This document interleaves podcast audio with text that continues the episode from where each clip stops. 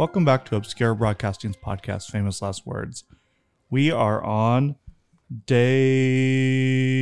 nine of our 31 Days of Horror, and today we are talking about from 2017 Jordan Peele's Get Out.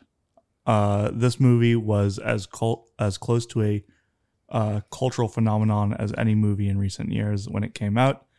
Uh, it garnered an Academy Award for Best Original Screenplay, multiple nominations um, for Best Motion, Motion Picture, Best uh, Actor in a Leading Role, and Achievement in Directing. It only won one out of those four awards, but this movie was about as big as it gets for any movie, let alone indie movies, let alone horror movies. Uh, and Yeah, I was simultaneously excited and disappointed that by the fact that we actually never saw this movie in theaters because it, every time we tried it was sold out. And so like excited because yay, horror movie about with like social commentary sold out and then boo, we never actually got to see it in theaters. yeah, we uh, yeah we we tried to see it a couple times and it was sold out, and uh, you know that uh, just doesn't happen all that many times with movie theaters nowadays. So yeah, this movie was a was a big deal when it came out, and so we saw it. We rented it, I believe, from like iTunes or something when we saw it uh, for the first time uh, a couple years ago, and um, yeah, the movie had a lot of hype around it. And did it meet the hype for you the first time you saw it? Um, I think so. I think whenever movies have hype attached to it, I have a hard time like separating the hype from the actual like quality of the movie. Um and so the first time I watched it, I was like, "Oh, I recognize this is a really good movie and that it definitely deserves the hype." But I wanted to experience it without the hype, and I think watching it years later, I was able to get that experience of like it being separated from you know, pop culture hype and just like appreciate the quality and the artistry of the movie. Yeah, no, I thought this. I, watching it again uh, this time on Blu-ray and it was a much better picture quality, and that not that that is everything, but I thought I was just kind of blown away from it watching it this time through. Uh, there's so many subtle nuances, and it's just it's just such a well written and well woven story. And we got to watch some like deleted scenes and and deleted scene commentary about like hearing Jordan Peele's process, and he's just like a genius. I think. I think he's a genius at putting together um, uh, knowing what works in the movie, what slows down the pacing. Uh, just a really, really great set piece movie.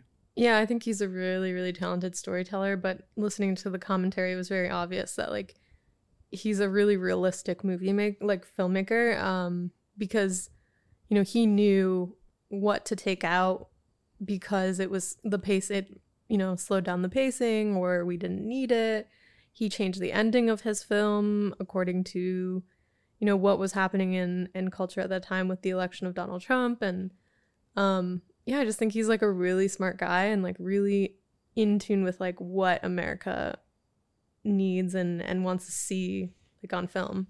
Yeah, I thought something that was really interesting was watching him talk through the alternate endings to the movie or like so he did many many takes where where uh he gets in the cop car at the end and and and he is saved by his buddy Rod and he had filmed many many different takes of those and a lot of them are are detailed and he kind of let him improvise that point um but it's all it's also funny that like when he wrote the movie or not funny but interesting when he wrote the movie he had intended for the original ending as you know he is Chris is the name of uh Daniel Kaluuya's character uh is is over you know uh, you know, chokes uh, Rose, Allison Williams' character to death, like kills Allison Williams' character, and the p- cops show up, and that's it.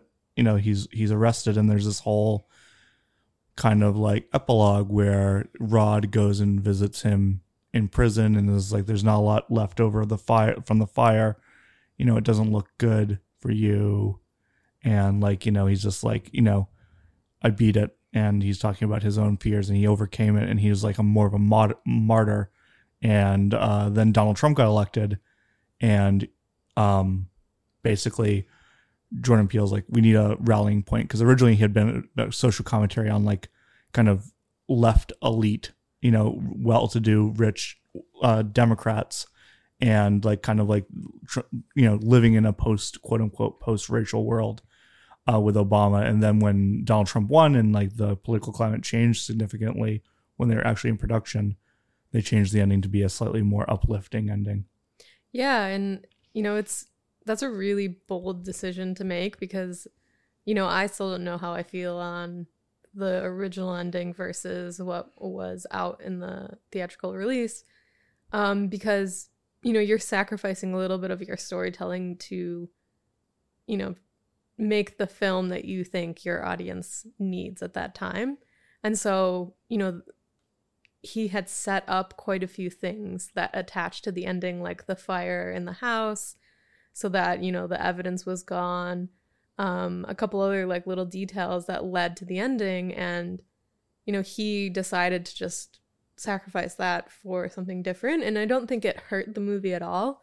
But I think it's it's interesting because it's like if I was in that position, I would be like, no, we can't do this because like everything connects to the ending and the ending has to be this way because we set up this and this and this.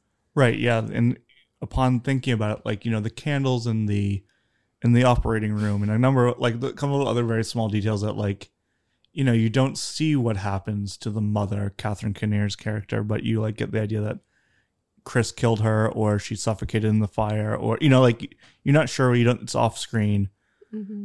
but like you could easily kind of see how you know in a in the kind of world we live in a very unjust you know racially you know uh terrible uh police force could easily spin this that chris killed them all and and and was a terrible you know did all these terrible things or that they could put it on walter who is actually the grandfather but that they could put it on walter that walter did all the because he kills himself Mm-hmm. and you could easily put it on Walter that Walter did all these terrible things and like you know it's so it was a bold decision and I think if you upon second or third viewing you start to pick up on a lot of little things that are leading up to the original ending. Mm-hmm. Yeah.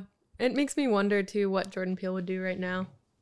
You know, would he have made the statement about the police and and what's happening in our country right now, or would he wanted something more uplifting? Well, yeah, I mean it's funny that Us is basically a movie devoid of police. Mm-hmm. Like Us the follow-up to uh, Get Out which I I really like Us. I actually like them. I think almost equally. I think there's like merits to both of them. Uh, and and um, but Get Out might be a, is a better screenplay. I think maybe just there's certain. I like the story maybe a little bit more. I think it's a little bit more. It's really interesting. Both of them are really interesting. But I like Us. I, Us has a warm spot. Did you like Us? Yeah, I did. I think I think I agree. I think the storytelling might be slightly better in Get Out, but I like what Us is about. I like the actors and I like the the pacing and the, the horror of it. Us is a really out there idea. Us is Mhm. like this idea that there's like you know a secret, not even a secret, just like you know doppelgangers of us living. Um, but I thought Us had some really really powerful moments, really scary moments. Um, the whole sequence where um, Elisabeth Moss's character has been you know her doppelganger has stabbed her, and she's trying to get her Alexa to like save her, and she's just like you know, whatever, Ophelia, call the police. And, and she's just like playing fuck the police by, yeah, I thought that was hilarious. That's a great moment in that Mhm. movie. Um, but Get Out is a masterpiece. It's, I mean, I'm sure there's tons of people that are, you know, lots of movie executives that saw how well Get Out did and wanted to capitalize on that kind of, you know, that world. hmm And I think the second or multiple viewings of Get Out is really crucial to picking up some of these small cues to really like seeing the social commentary, the horror, the comedy, like you know, there's just a lot of little details that you it, it passes over your brain in the first viewing. You're not sure like why. Um, but then when you know like what happens in the end and you rewatch it, you're like, oh, each little thing is part of the puzzle. And it's just it's really, really well put together. I mean, even some of the minor special effects, um, particularly with the sunken place, I feel like were really appropriately done. I think it could have And not easily overdone. yeah, not overdone. Yep, because I think the sunken place could have very easily been like way over the top. You know, because he's kind of like in this black hole sort of situation with like what looks like maybe like a little tiny TV of what's happening in the real world. And I just think, you know, it doesn't look cheesy. It looks really good. I mean, one thing we saw in the deleted scenes is there was like a special effects deer Like um, skeleton carcass, yeah, Yeah. skeleton that was in actually in the trailer, and you know the skeleton itself was really well puppeteered and put together, but and would have looked even better with special effects. yeah, but it was just like too much. It didn't make any sense, and Jordan Peele took it out. And I, I really appreciate like making those hard decisions. You know, you hired someone to make this entire thing, and then you're about to hire like VS, VFX artists to, you know, make it look really good. And he was just like, nope, it's we're gonna go over budget, and it doesn't fit, and we gotta cut it. Right. And that's like an image that could have been with him for, since like the beginning. And, you know, I think it's his instincts are just so good at every turn about what to keep in. Like there's not really a sour note and it just moves really well. This movie is also really well acted. Everyone acts is really, really well and, and does a great job in their in the piece they do. I think uh, underrated performance is Lakeith Stanfield as like the the Chris from before, you know, who shows up and and uh, is is trapped in this you know, he gives a really good performance that's really subtle and also terrifying. And that beginning, the beginning is so chilling, like the opening sequence with Lakeith Stanfield, where, you know, I guess it's, uh, you know, Caleb Landry uh, Jones, the brother, who is, who picks him up, you know? hmm He's wearing like some sort of medieval mask, which I didn't get the first time either until you see it in in the car at the end when Right. he like takes this the the brother's car. He, Mhm. he like picks up the helmet, and you're like, oh, okay, that's what that was.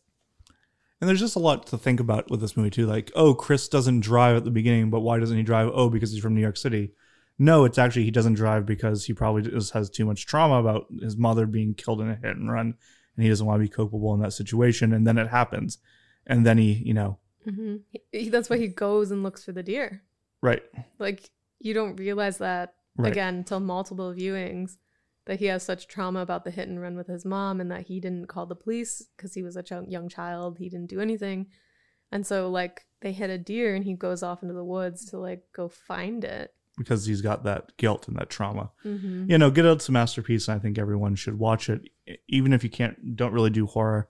This is one to view, and and and if you can get through it, I mean, the horror is not terribly horrific, and it's not like The Conjuring or something like that, but it's it's a really it's there's the social commentary makes it worth its price in gold, and I think that if you're afraid of horror movies or don't want to watch them, Get Out transcends that barrier. yeah and like just the commentary on race in america and especially with like white privilege and and the white elite on the left side which is like typically you talk about and you hear about racism on more of like the right side Mhm. um you know this this really has a lot to say about race in america and it does it through a horror lens it also has like a lot of comedy mixed into it too which i think is always really really interesting and and comedy and horror are not that far apart from each other Yeah.